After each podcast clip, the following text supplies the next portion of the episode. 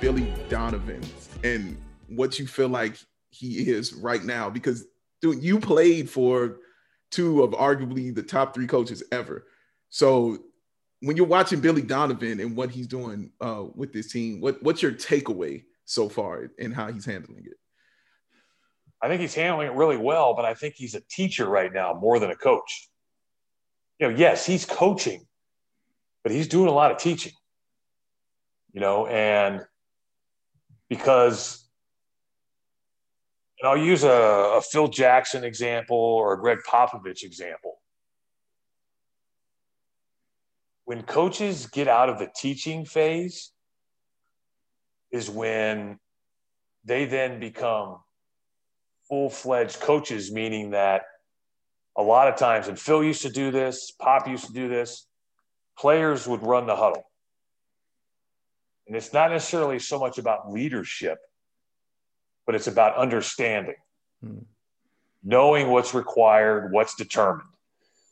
Whereas, you know, as I we were talking about in the previous segment about, you know, timeouts, coaches do it now, right? The coaches walk out on the floor and huddle, players are in the huddle.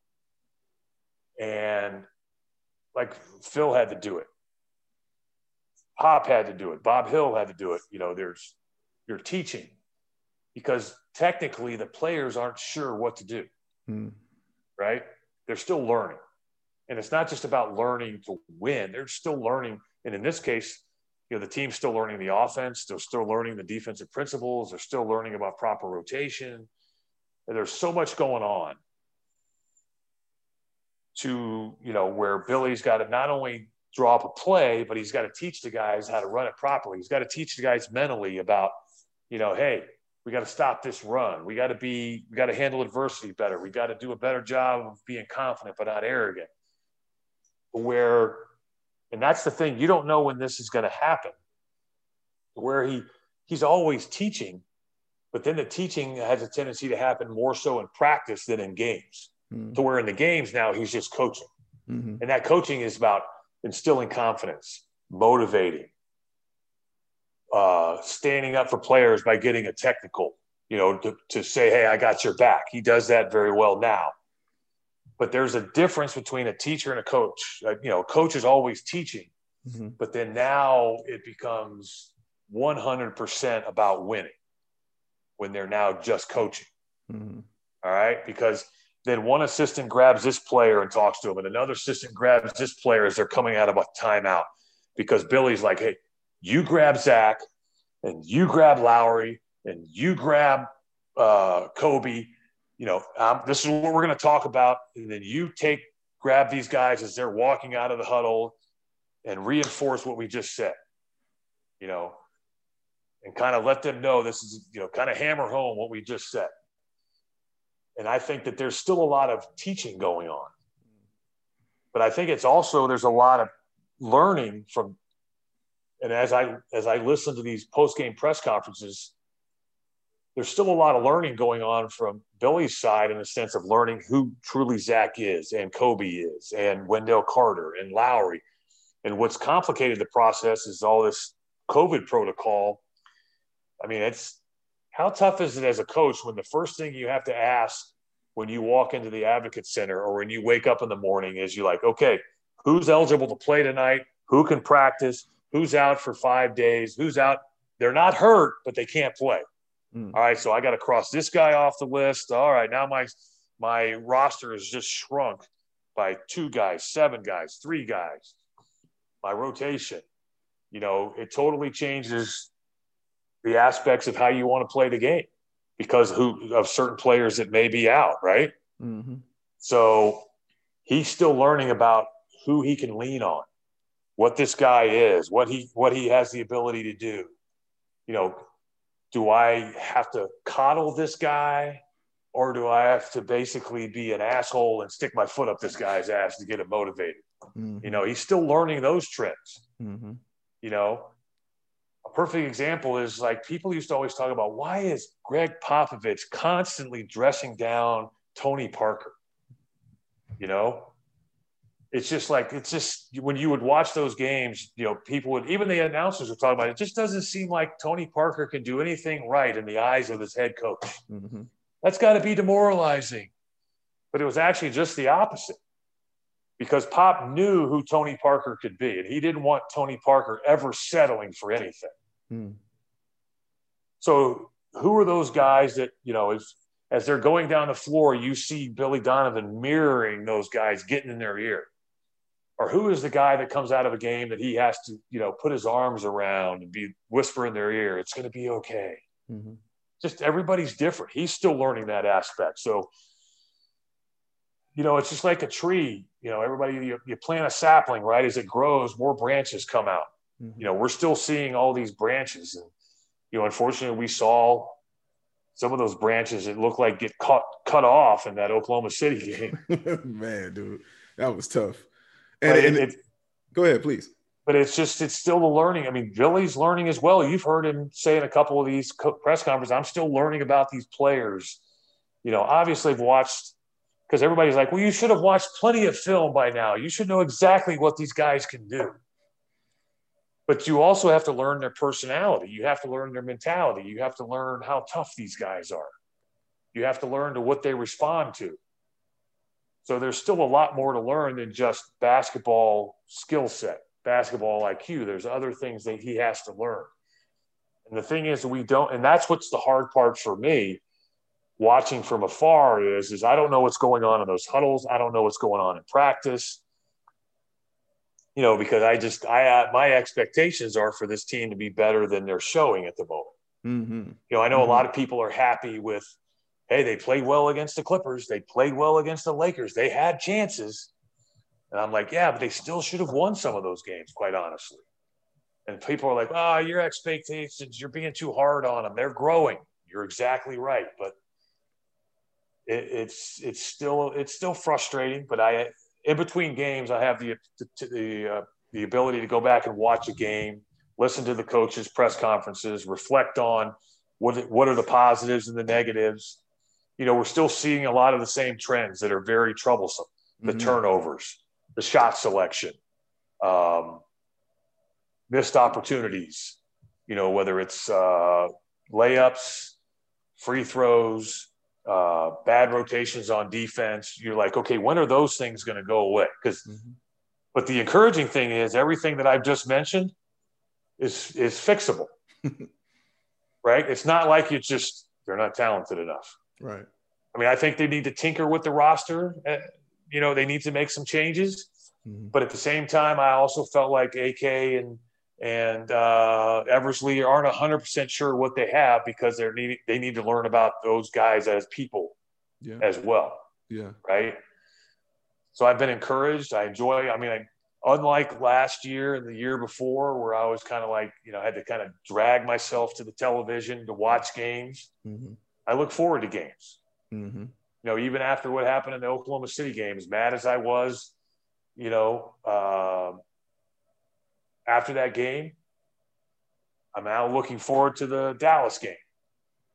You know, and okay, how are they going to respond now that when uh, they have Porzingis now, and this is more like the Dallas team that everybody wants to see. And mm-hmm. so, you know, how's Lauri going to play now that he's back against Porzingis, and how's Zach going to go up against, um, you know, John's favorite player, his son.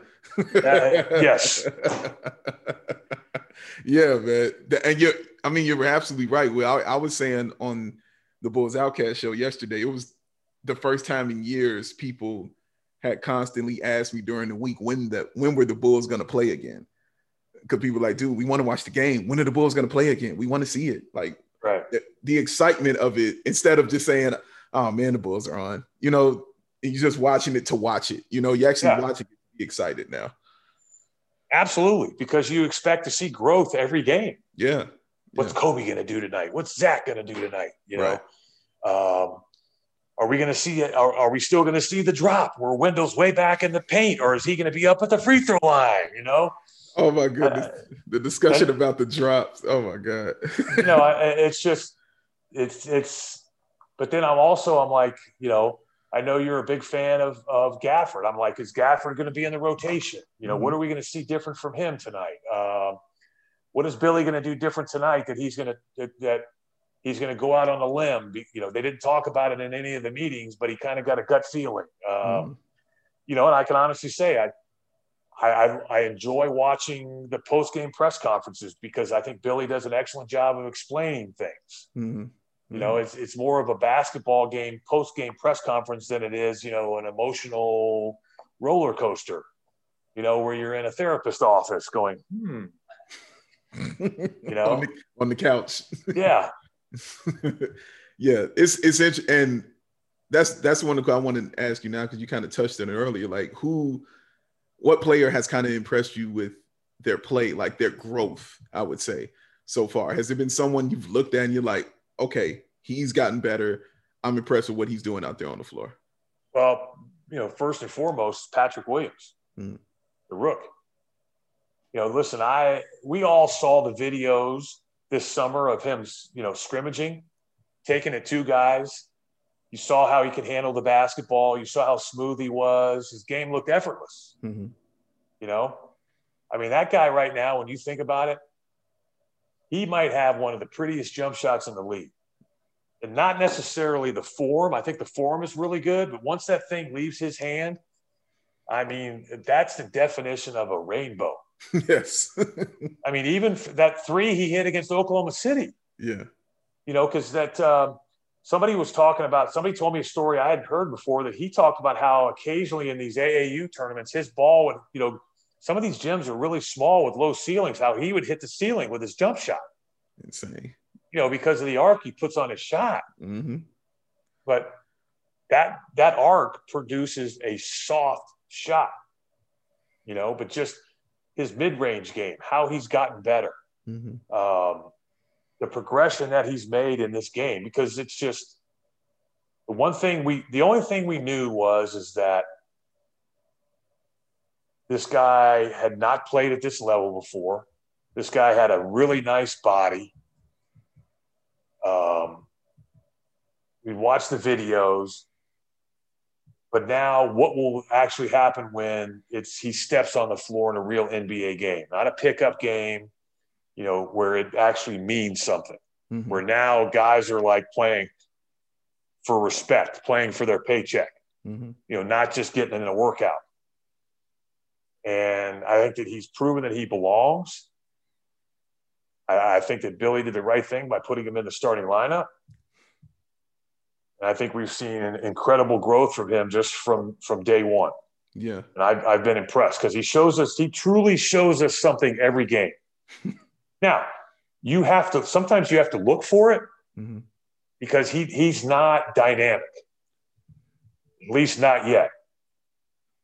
But little things like somebody hasn't blocked out, but because most people are watching something that happens on the other side of the floor, you see when you go back and you rewatch the game how he spins off a block out mm. and then gets up and gets an offensive rebound for a putback. And you're like, where did he come from? or the pump fake, one dribble, mid range. I mean, literally, when he shoots a mid range jumper, you're like, it's good. Mm-hmm. You know, before he even shoots it. And, you know, you question, does he really have three point range? I think over the last couple games, he's shooting like 50% from three. Mm. You know, his ability, I wish he, I, honestly, I wish he would handle the ball more when he got defensive rebounds because I think that would even make this team more efficient pushing the ball. Mm. You know, and just let Zach and Coby hit the wings. Yeah. Yeah. He can bring it down the middle of the floor and make decisions. We've seen him go coast to coast. Mm-hmm you know, but I've also seen improvement everywhere. You know, obviously Zach with his ability to score. Um, Coby's getting better with his, his, his, ability to make decisions on the fly. You know, Wendell, uh, you know, shooting the basketball. Uh, so, you know, that's what makes it so enjoyable. You know, like for example, you watch the Oklahoma City game and it's very depressing. It's mm-hmm. disappointing. You're like, damn it, they took a step back tonight then I'll go back and I'll rewatch the game, but I'll watch it differently where I'm not necessarily watching the basketball anymore because now I know the outcome. I know what a play is. I'm watching about how guys are setting screens or how guys are rotating on defense, and you're like, hey, they didn't do that three games ago. Mm. The hmm. rotations on defense are better. Individual defense on the perimeter, eh, it gets better. You know, the effort kind of comes and goes, but it's just you see the you see the improvement. You're like, you know, I kind of take a coach's approach. You know, coaches never really show a lot of you know, they never talk about, well, I'm doing a really good job here, and uh, I think I'm earning my money, and uh, you know, I'm doing so. But I think that, quite honestly, you know, I don't think he'll ever say it, but I think that Billy's quite pleased with what he's seen, the mm-hmm. improvement mm-hmm. in such a short time period. Mm-hmm. You know, because I think one of the things that we've now seen, because of the way play has happened and it's been pretty sloppy. We've seen a lot of blowouts, but that's the importance of training camp. And basically, mm-hmm. training camp was condensed into two weeks. Mm-hmm. Mm-hmm. And a lot of teams are still in training camp mode. And unfortunately for the Bulls, they don't necessarily have that luxury because what are we look? You know, they're we don't we're not looking at them as a playoff team. We're looking at looking at them as an evaluation team, meaning, okay, what do these guys have to do this year? So when the season starts next year, they are a playoff team. Mm-hmm. And we have playoff expectations. Hey, that'd be great this year if they slide in and get that ninth or 10th spot. To me, I know a lot of people are like, no, no, that means that we won't get a, a lottery pick. Mm-hmm. But I think that, and this is, this is tough for people to understand. I, I think I know you will understand it, but it doesn't necessarily mean it's right. But I feel like from a a guy that's played the game, if they made it into that ninth or tenth spot, that's considered a one game playoff, right? Mm-hmm. mm-hmm. Whether they win or lose, I think it would tell them just how much work they really need to do. Because mm. even if they win and then have to play uh, the eighth seed, right? Because I think it's what's nine and ten play one game. Is that right? Yeah, that's correct. And, yeah. and then they play the best two out of three against the eighth seed. That's correct that to me would explain, show them just how much, how, how you know, because everybody talks about how hard they work and mm-hmm. by commitment and, but I think that would let them know the difference between a playoff team and a not and a non-playoff team. Mm. And that's, I know it's hard for people to understand, but that's significant right mm-hmm. there. Mm-hmm. That would that would really mean that to me is where players like, ooh, I have to reevaluate. Mm-hmm not only my skill level, which I think is pretty high, but the, the, the how much work I really need to put in. Yeah, I agree. I, That's a, and I don't. I think a lot of people are like, well, it's a really talented draft coming up, but that's that stuff. That's stuff that you you can talk about, but you don't understand until it actually happens. That's then that's to me is just that's kind of like the MasterCard commercial. That's priceless. You cannot you cannot teach somebody that. That's something that they have to experience to truly understand and grasp what that means. Mm. Wow, that's true. That's that's at the cost of you know a, a lottery pick. I get mm-hmm. it. So there's it's you know six one half a dozen the other, but I think that's vitally important because it, listen, we're not anywhere close to being a contender. Right. Correct. And and there are certain organizations that are held to different standards. The Bulls being one of them. The Celtics because of their heritage. Um, Lakers. The Lakers, the Bulls, mm-hmm. the Golden State Warriors, mm-hmm. the Miami Heat. Mm-hmm. It's just when, when you win a championship, most notably when you win more than one championship, you just you separate yourself from the pack. Mm-hmm. Even when you've had down years, right? Mm-hmm. And that's why you keep wondering when the Knicks are going to make that turn. You know, when are they going to get back to being prominent again, being respectable? Mm-hmm. I, I love the Thibodeau hire, but will will the organization truly back him? And remember, what that's we were saying this that same we were making those same exact statements about the Bulls, were we not? Yes, absolutely. But now you got Arturas, you got Eversley, you got a new coach, you got a new staff. So you feel like we're on the right path, right? But mm-hmm and that this is the hard part from a fan standpoint because now we're in a society where we expect instant gratification. yes.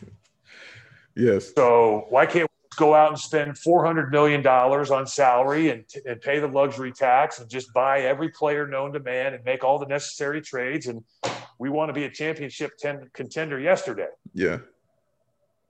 I try to tell people if winning championship, and, and I, I have to let me preface it by saying you got to take Golden State out of the equation because they're an anomaly. Mm-hmm. Okay. If winning championships is profitable, then why did and I'll go to what I'll go to one of the wealthiest owners in the league. Why did Mark Cuban have a fire sale right after he won a championship? It takes money Mm-hmm. to win championships, right? It takes commitment, it takes sacrifice. And that's it, it's it's not easy. Mm-hmm. And that's where it's tough for organizations, you know, to decide behind closed doors uh, do we really have an opportunity this year to win a championship? And that's that's where people, I think, the average person, including myself, and you, and you know, those of us that are fans, we just it's it's hard for us to grasp that. Yeah, but I, I think with Bull, it's harder to grasp just because of the things that you know they've had to deal with in the past, and just Absolutely. seeing seeing that kind of trash uh, for the past couple years, and you come out of it, and you're like, okay, great, you, you got all these things, you did everything I wanted. All right, like you said, the instant grat- gratification, give it to me now, and that's kind of why I keep using the analogy of AK and Marc Eversley cooking in the kitchen. Like Right. they're not using a microwave. You know what I mean? They're using a stove. And when you're cooking in the kitchen, it takes a little time, you know, to get it right. Got to put the right spices in, got to put the right things in. So I'm just like I tell people, I just want you to trust the smells that's coming out of that kitchen because it smells amazing. Well, what's a uh, what's a true chef going to do if he walks into your kitchen? The first thing he's going to do is take that microwave and throw it out the window. yes. Nothing instant. You know what I mean? Yeah. no, you- he's just like, you know, it, it, it, it's just this is. My God, are you using a microwave? No, no, no, no, no, no, no. No true respected chef uses a microwave. yeah. Yeah. And that's just, I mean, let, let me ask you this question, Dave. I always, hmm as good as Denver is, and as good as, I mean, right now, Jokic, the Joker's averaging a triple double. hmm Do you do you feel like they are truly a contender? Not just a contender in the West, but a contender. No, not truly. They they they feel like a a team that I would see in the Western Conference Finals, but I would never pick them to win it. Correct. Mhm. So then you have to ask yourself, as a Bulls fan, where do you want to be? Do you want to be the Lakers or do you want to be the Nuggets? You want to be the Lakers, like you want to win. Exactly. hmm But guess what? We have the guy now that helped put that Nuggets team together. hmm And I've I've talked to Arturas personally. I feel like he is smart enough to figure out, okay, now I had I, now I need to take the Nuggets and take the Nuggets to the next step. Right. But with my new organization, the Bulls, Correct. what did I learn about what did I do right? What did I do wrong? How do I correct the mistakes I made to then get this Bulls organization, which has won six championships, back to that level hmm to where I can provide a presentation to Michael Reinsdorf and to Jerry Reinsdorf to where they'll buy in hmm at all costs. Because that's the other thing. I mean, I know that the fans think that the Chicago Bears and the Blackhawks and the Bulls and the White Sox and the Cubs should want to win a championships at any cost. hmm But that's not how it is. It's this is still a business, Yeah. Yeah. you know? And I think sometimes that the, the Bulls fans take those six championships for granted. Because it, you know, how many, you know, if you think about it,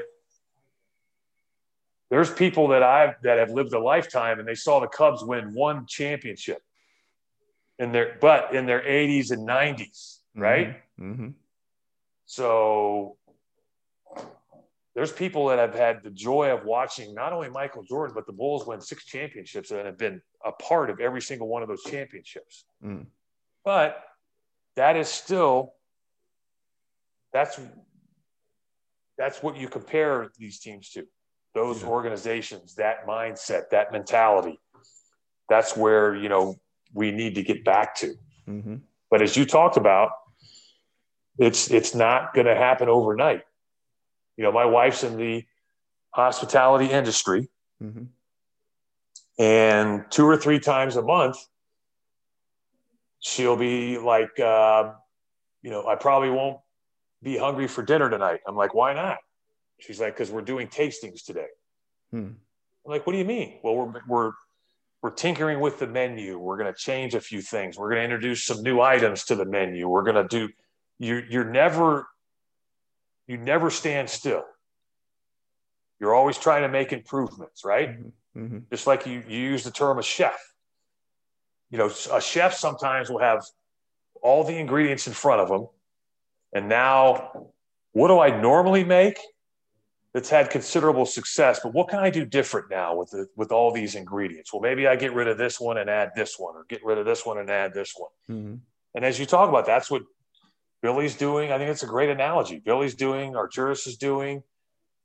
You know, and, and I think we're starting to see now some of these pieces don't necessarily fit together. So this is a bad. We need to take this particular ingredient out and maybe replace it with another ingredient. And you're like, ooh, that tastes a lot better.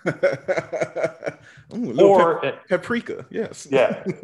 Or as uh, Matt Peck likes to say, uh, Giardiniera, more Giardiniera. pizza. It's not bad, Will. It's not terrible. It's not terrible. Man, and that was the other thing I, was, I wanted to, to say to you about AK is, and I know Bulls fans know this, but in, even in his first season with the Nuggets, they were bad.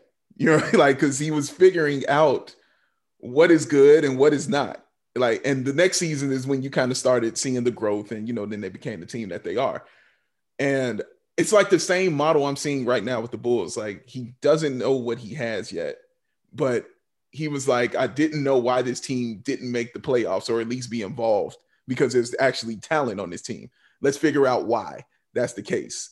I got the coach now that, you know, is the one I wanted. That I'm still amazed at way how he did it. Like the second he became available, he was on the phone, he was in his car, he was down in front of his face saying, dude, let's let's build this together. Yeah, um, I mean, like to interrupt you, as you sure. heard Arturas talk about Billy was like, well, let me get some time. Uh, no, I'm getting on a plane. I'm going to be down there to talk to you now. Yeah. I'm not yeah. going to give you an opportunity to, you know, think it over. Yeah. Yeah. We're we want this today. Position.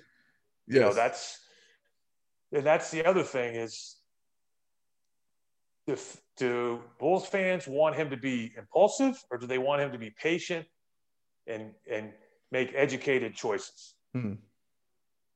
Yeah. You know, you have to ask yourself that question because – he, I mean, he could easily be impulsive and make all the fans happy mm-hmm. and make a bunch of moves. And then you watch a game and you're like, what the hell is that? like, well, this, that is, didn't work. this is what the fans said. I put a survey out there and this is what I came back with. You know, so it's,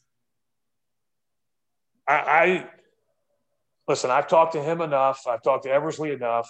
Mm-hmm. I've taken the time to talk to those that I know within uh, the ranks, other general managers, assistant general managers, coaches. I have not talked to one individual that has that has said, "Wow, man, he pulled the, the wool over the bull's eyes. That he tricked them." Mm-hmm. Everybody has said the same thing: smart, intelligent, knows the name, knows the game, mm-hmm. will do things the right way. The Bulls got a good one. Mm-hmm. That's the vibe I get, like just speak, speaking to him and the straightforwardness and the fact he laid out the plan at the beginning of what he wanted to do. And he's literally just following it and going along. And there's nothing, no in between with that. Like I operate better. I'm just speaking personally. I operate better with people like that who are tell me what it is. You know, yeah. just whether I like it or not. But I have to. You got to be careful though, because even the greatest hitters in baseball didn't hit a thousand. Right. They still struck out. Mm-hmm. And and what do you what's what's what's the common theme amongst home run hitters? A lot of home runs, but a lot of strikeouts. So he's going to miss on some of his plays. Mm-hmm. You know, I mean, hey, Vegas wasn't built on winners, baby. will. will. Um, he's going to make some mistakes, right? I mean, he is. I mean, that's what's going to happen. I don't think he's made one yet, quite honestly. Yeah, I agree. But, you know, I know a lot of people are like, oh, man, we should have kept Kris Dunn. Yeah. I think that that was more of a situation where Arturas, and that's just my opinion, and this is kind of comes off my experience of being traded to San Antonio. Mm-hmm. This now gives Kris Dunn an opportunity to grow. You know, because I think that unfortunately it wasn't. Do I like the skill set that Kris Dunn brings? Do I like his tenacity on the defensive end? Absolutely. Mm-hmm. But I'm just not sure he was a piece that fit into this puzzle that they're trying to put together. Mm, I agree. And I think this was more of a not a talent decision, but more of a personal uh, decision on who Kris Dunn is, Kris Dunn, the person. Because I think this is one of those things that if you know Kris Dunn gets an opportunity after after Arturas makes a decision to let Kris go, it's up to Kris and his agent to go to the right place so that he can then be successful and flourish. Hmm. That's not Arturas's responsibility. But I think, kind of like I talked about, I went to San Antonio and learned a lot of things about myself personally. I think this is an opportunity for Kris now to grow as a player and a person. And I think that this was one of those moves that when Arturas came in, he learned about Kris Dunn, the person, and felt like it might be better off for him to move on and instead of having the preconceived notions like a lot of the fans have of him. Hmm. You know, and I think when it's all said and done, you know, that may be one of those things he actually did Kris a favor. Yeah. I agree. You know, I can't guarantee that, but it's just that's kind of that comes from my personal experience. That kind of what it what it looks like. Hmm. Well, I'm I'm one of the few people that are you know still on uh, Lauri Island. Um, I've been I've been there for a while. It's, it's start the weather's starting to look a little better. Um, what have you seen uh, from Lauri? Like, what is your assessment?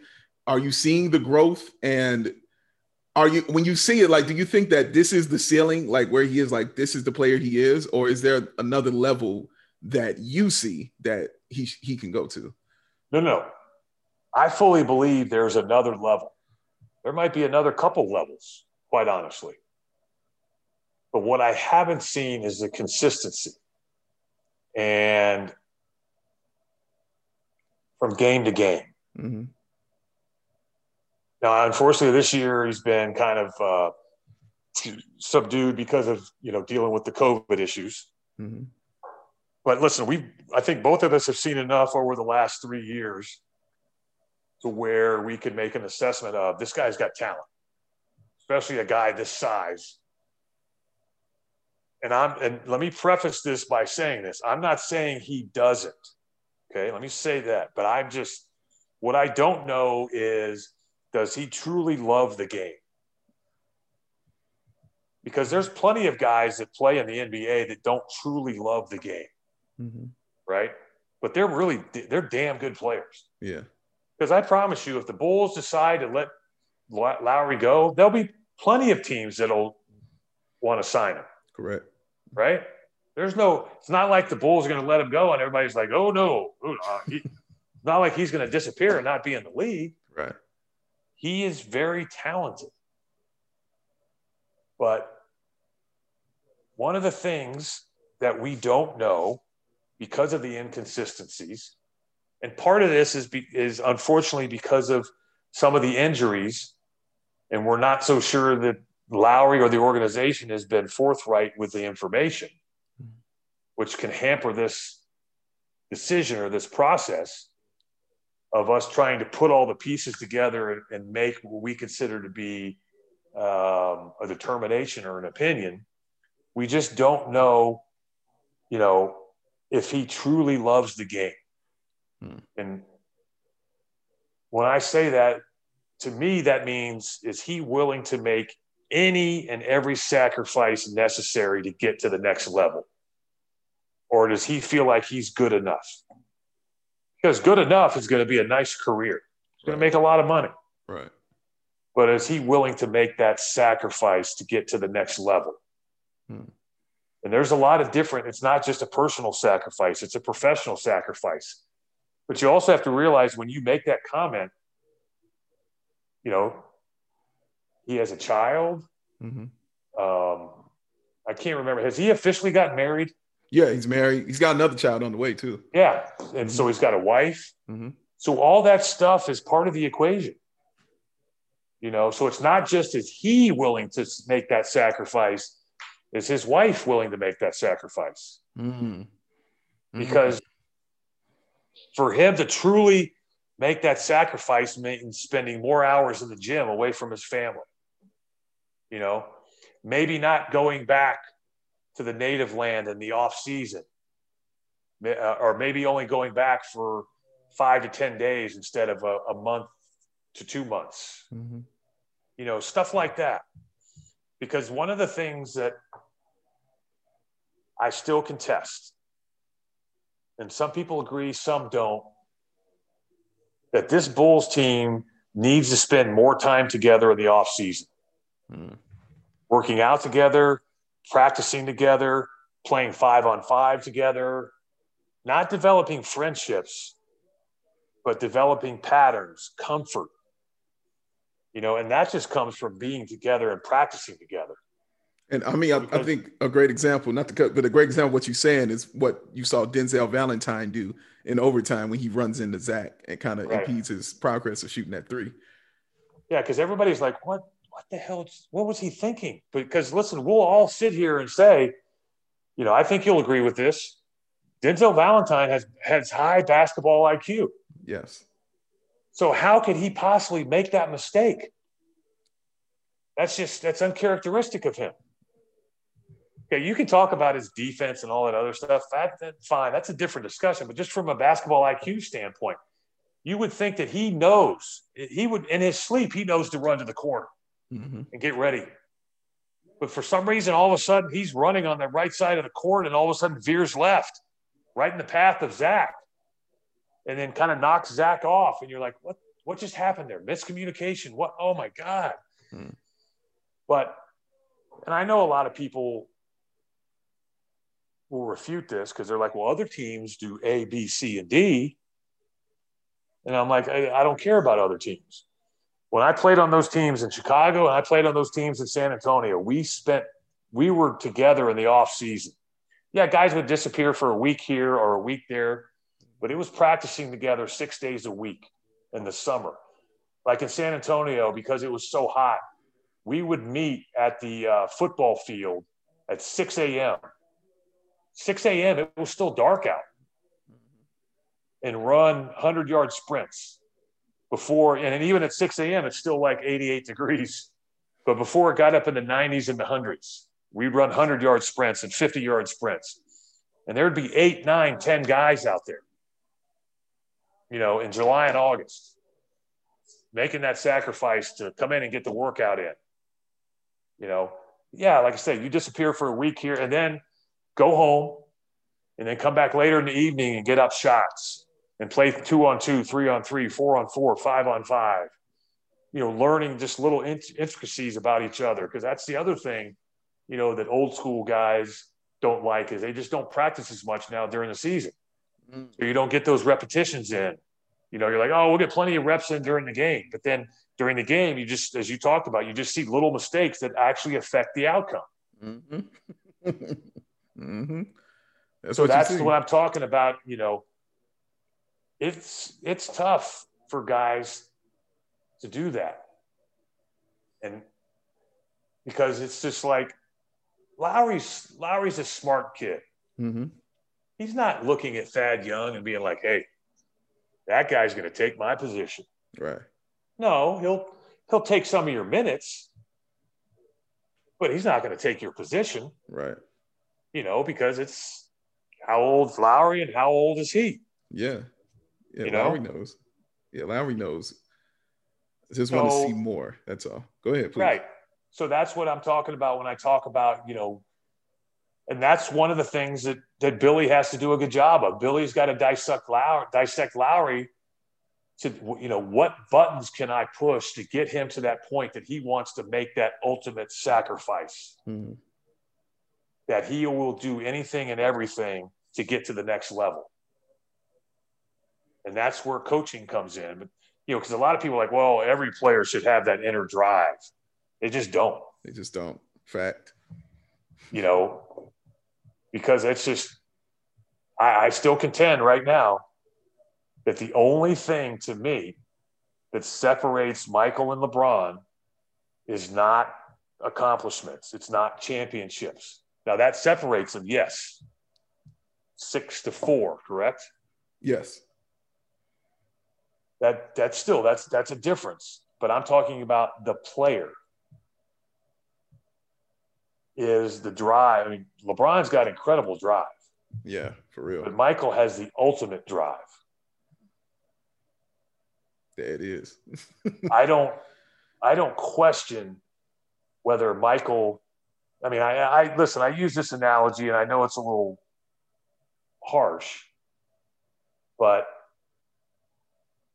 Michael if a scientist came to Michael and said, if you take that bus and you run your mother over, that will guarantee that you'll win a championship. He'd grab the bus driver, throw him out, jump behind the wheel, drive over his mother with the bus, but then also put it in reverse and drive over to get back over just to guarantee that it works. Yo. dude, that is that is psychotic, and and it's it, dude. I've always said Michael basketball saved Michael Jordan because I always thought if he wasn't playing basketball, he might be a serial killer. Because Mike, might, you're exactly right. He might be in jail somewhere. yeah, yeah, because that's an insane amount of drive, and the fact that there's truth in what you're saying just let you know that there's That was, but an that was insane his amount that was his out, outlet to get rid of that anger, that Yeah. that drive. yeah, you know, because when I tell people, if you really want to understand who Michael is, go back and listen to his Hall of Fame speech. Hmm. He's not being a jerk. I know it comes across poorly, Mhm. But he's actually thanking people for doubting him. It's, it's, it's, I mean, he is being very thankful, but that's his way of doing it. He's just different. yeah, you know and that's everybody's like god what a jerk i mean i even said in uh you know the last dance he was pretty he was he was an asshole yeah, but once i learned how to play with the asshole and once i learned what his what he was trying to accomplish yeah. to me he was no longer an asshole he was just the ultimate teammate Mm. Do you think it's anybody on this team? I'm not saying with the drive of Michael Jordan, but or LeBron, just but just has that drive that you look at and you're like, that player right there really wants to be great. but let's also not just michael and lebron but here's um, let me give you a couple different Sure. guys in that group. Sure. Obviously, MJ, LeBron, Kobe. Yes. I know people are going to kind of raise an eyebrow when I say this, but Dirk, Dirk Nowitzki, Mm-hmm. Yep. people don't understand how hard that dude worked. yes. Worked super saw- hard. I saw firsthand how hard and the time commitment that this dude made to get better in the league because he could have easily just said, you know what, not for me, and gone back to Europe and played. Mm-hmm. But I mean, we can keep adding names to this list. But to answer your question specifically, the only thing I can, the only way I can answer this is to say, I don't know, to be determined. Mm. And and that says a lot. like really. Well, and, and part of the reason why I say that is because I don't know what happens with these guys behind closed doors. Mm-hmm. I knew Kobe personally because uh, we had the same agent. Mm-hmm. So I got to know him. and what his commitment what level was, and the amount of time he put into the game of basketball. I know Michael firsthand because you know I played with him. Um, I learned about Dirk because I he allowed me to spend some time with him and kind of tag along um, with him when they were in the mm-hmm. finals against Miami. I just I saw how hard he worked then, and they, mm-hmm. you know, he had his own coach, and he would fly his coach back and forth, you know, to help if anything ever went wrong, just to kind of help him out. Mm-hmm. Um, but that's what I don't know about these guys, and because I don't know what happens behind the scenes, I don't know what happens behind closed doors.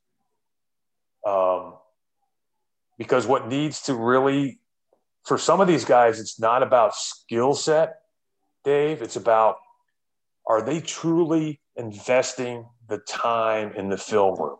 Mm. and a lot of that has to do with are they investing the time in the film room with the right person? Meaning are they are they watching the film but yet breaking it down with an individual that will actually make them better or are they just watching film to watch film? Because the question is, are they watching film to watch themselves? Or are they actually watching film of other players that they want to be like and breaking down that film?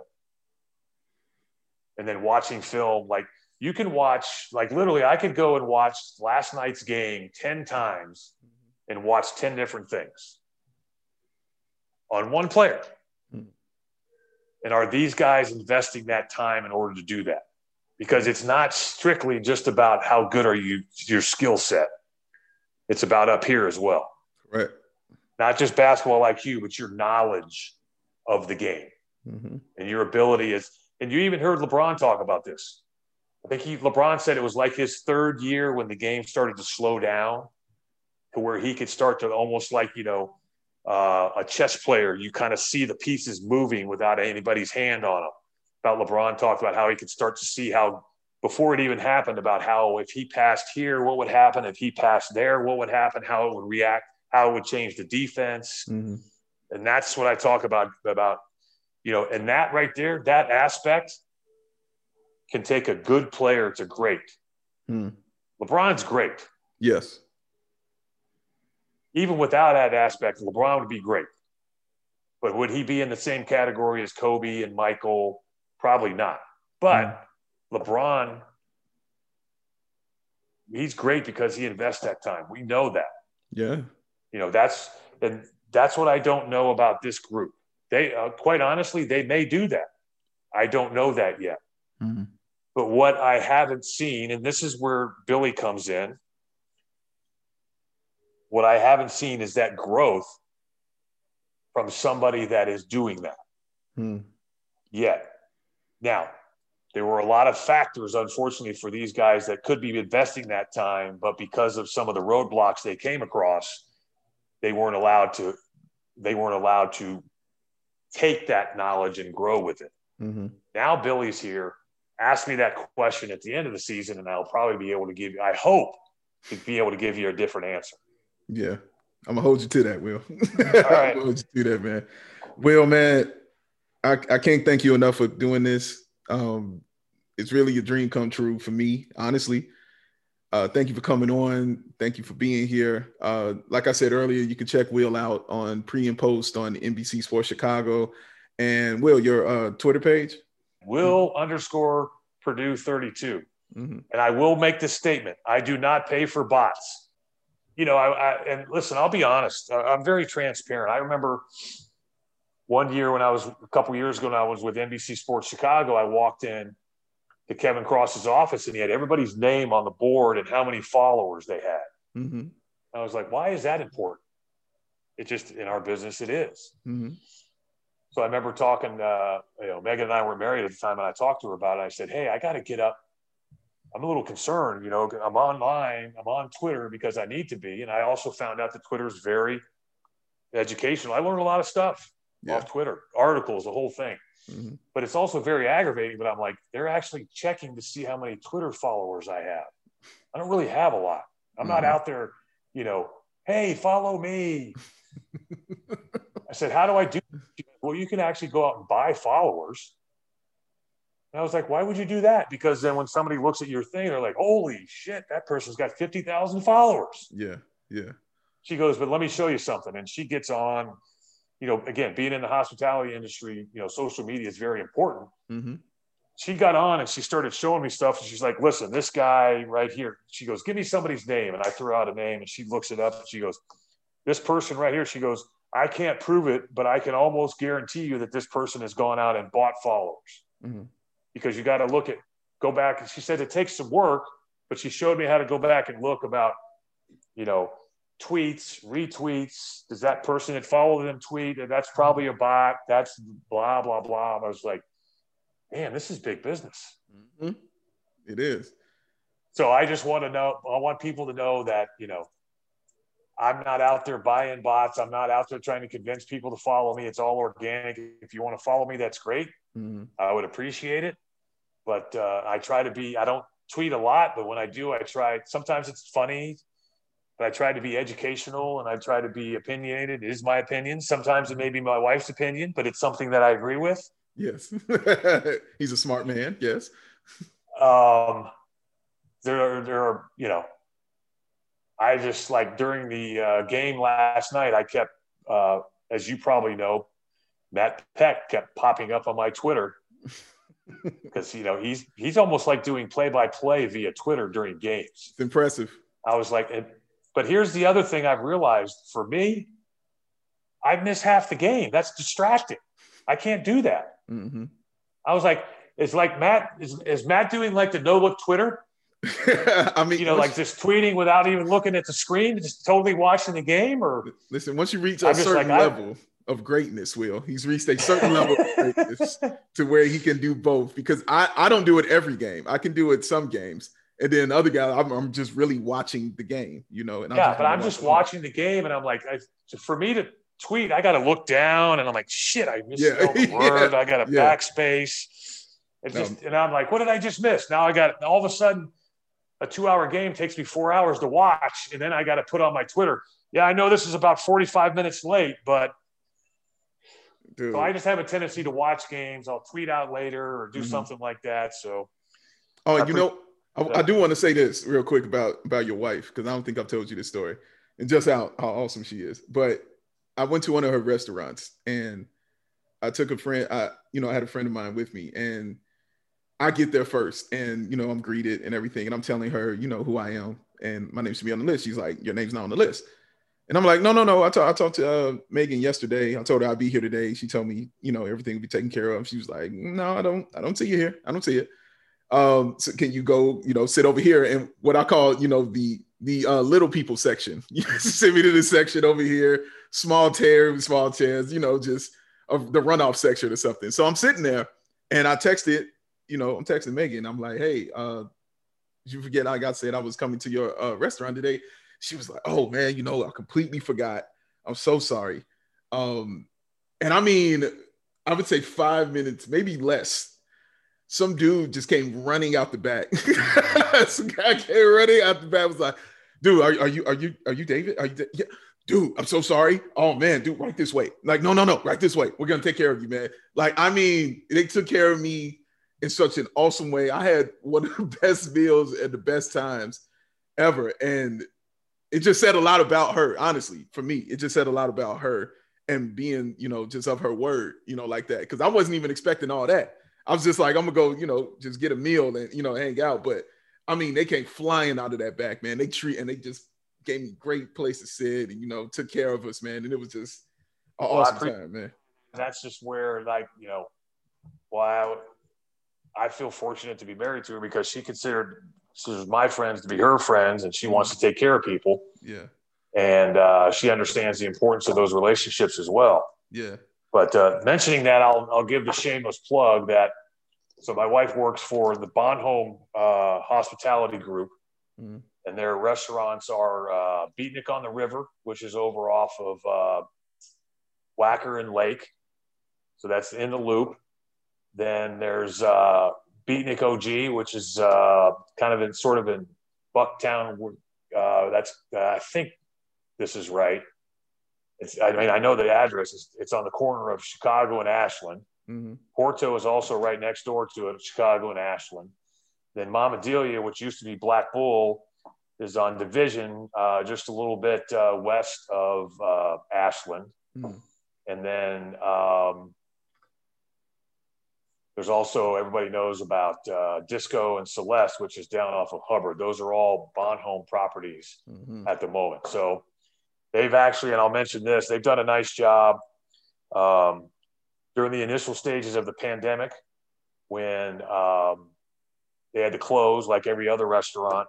What they did do was is uh, they made family meals twice a week for all the employees. Because mm. um, what the like Sysco and a lot of the food companies were made uh, made agreements with a lot of uh, restaurants. If you'll cook the food and give it to your employees, we won't charge you for it. Okay. So they were they were taking the time to take the deliveries, then cooking the food, and then my wife would go in twice a week with the head chef and two or three the owner Danny, and then two or other three people, and they would package all the meals, put them together. All you had to do was email and say, "Hey, I want to pick up a family meal." Mm-hmm. And those family meals would last two or three days, and they were literally every Tuesday and Friday.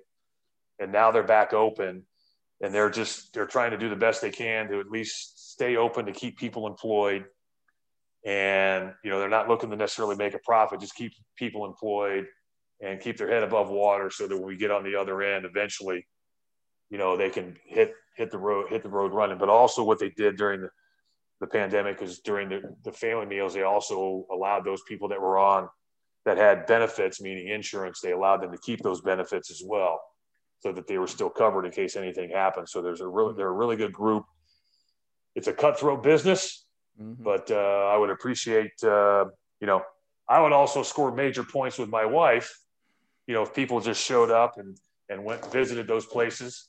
And then also while you're there, just say, Hey, I'm a good friend of, uh, Will Perdue's and Big Dave's because that always gets back to my wife that uh, you know people come in and say my name or something or just mm-hmm. you know she said hey you, you keep pressing the business because I actually hand out more business cards than she does of hers. You do. I always I always yeah. have them in my pocket, baby. Yeah, you do. You be on it, Will. You're always on it. Um, yeah, and please definitely go check out those restaurants because I went to the Beatnik Kitchen, man, and yeah, it was it was amazing. It really was. And one of the amazing. things we've, we, I, I promise I'm going to hold you guys to this because unfortunately mm-hmm. we don't work together anymore, but I do consider us friends. But, yes, sir. you know, we're all going to get together and break bread once we have the ability to get back out and everybody feels comfortable. Mm-hmm. Um, the only thing is we just got to see if uh, John can get a note from his wife to make sure he's able to go. we'll, we'll do our best. We'll do our best. We'll do our best. I know. I think. I think what we got to at least plan it six weeks out so we can get it on the calendar. See, this is spoken by a married man. You know how this goes. You you understand how this works. You get it. All right. Well, I got one more thing to ask you, and it's actually a favor. And, yeah. and I'm going to ask you this. So the name of this podcast is called Bawl. That's the name of it. Bawl on Bulls. That's that's B A W L. And you the way you have to say it is you have to say it like Avery Johnson is saying it because the whole way we do it is a tribute to Avery Johnson because we always had a deep love for Avery Johnson and just how he speaks and just him as a person in general. But that's how we would talk about Avery Johnson when we would say, we would say, you know, give the ball, Deron Williams, give him the ball. So we want, I would like you to, if you know Avery, just contact Avery and let him know. I would love for him to come on this show so we can shower him with all the love and thanks and praise for being the inspiration behind the name of this show because we love Avery Johnson. So you'd like to get him on the show? Yes, I would love to get okay. Avery Johnson on the show. Absolutely. All right, so I will I will forward the text. I think he's actually doing a college game today on uh, CBS Sports HQ, maybe mm-hmm. if I saw that correctly, because I follow that Twitter. Uh, one of the Twitter handles announcer schedules. He's doing a college game somewhere today, but I will send out a text so the official name is called. Say it again. Bawl. but it's just the the the, the Bawl podcast. Yeah. yeah, the Bawl. It's called Bawl on Bulls because we have two of them. There's right. Bawl, and then there's Bawl on Bulls. So this is Bawl on Bulls. This is what okay. this is. Yes, and we would love to have him on that one for sure. So Big Dave, I will give AJ a call and see if I can get him to come on the Bawl on Bulls podcast. Ah, yes, yes, yes, yes, Will, yes. Oh my God. now here, I'll give you. We'll, we'll finish on this, Big Dave. We talk about okay, right? Yes, sir. Some of the best leadership was by Avery Johnson Mm. when he would go at five David Robinson. We would refer to him as five zero. Like we're playing a game, and Dave's probably uh, you know end of the third quarter or something's going on, and Dave's already had a pretty good game. He's probably already got like twenty five and 12, three blocks. Five zero. I need more from you, five zero. I need more from you. And da- and Avery was uh, pretty emphatic about things. He just wouldn't stand there with his arms crossed or his hands. He'd be his one hand would be five zero. I need more from you, five zero. Mm. Mm. So we used to always like that was one of those things during a timeout when he would do that. We understood the message behind the message. Yeah. But because of how Avery is and how emphatic he would be when he would say it, that would be one of those things where you'd have to grab a towel and put it over your face because you didn't want David to see you laughing. Just because of how you say it, yeah, man. Yes, yes. But because he's so emphatic, I mean, his Right. whole body's into it, you know? and it's just this this smaller guard just yelling at this big seven foot tall dude snapping on. Yeah. Okay. Yep. I get it, Will. I get it. I get it, man. Dude, yes. Okay. Well, dreams have come true for me today. Um, I appreciate you, Will, man. Thank you for being on here. Uh, I'm just I'm honored to know you. Thank you for being on here, Well, man. I it's appreciate been it. nice, we've had a, a, a, it's been nice to develop that friendship. I appreciate you having me on. Mm. And I will send out that text to Avery Johnson here soon, and I'll let you know what kind of response I get back. All right. Appreciate you, Will. So, hey, do me a favor. Yes, sir. Send me a text with maybe like a little introduction. Mm-hmm. Like what, like if, if you were to meet Avery for like 30 seconds, Mm-hmm. if you had a little introduction, because I what I'll do is I'll text Avery and be like, "Hey, man, uh, I got a good friend of mine that I work with that would love to have you on his podcast to talk basketball." Mm-hmm. And then when Avery says, "Okay, yeah, yeah, yeah," or whatever he says, then I can just hit copy and paste and forward that to him, and then he'll know who you are. Okay. I mean, I can send you because I do a whole intro for the for the show. There's a whole thing I do. I just didn't do it because Chris isn't. Uh, here that's all me. Yeah. But there's a whole intro I do uh, that you'll hear. You know, when, when this podcast comes out, because I'm gonna add it later. And um, yeah, when I do that, yeah, you you can send that to him, and yeah, he can hear Okay. the, the just respect that we have for him and Avery Johnson. So yeah. All right. Sounds good, brother. All right, Will. Thanks for coming on. All right, man. Big Dave. All right, Talk to you. Thank you so much. Thank you. See you, boss.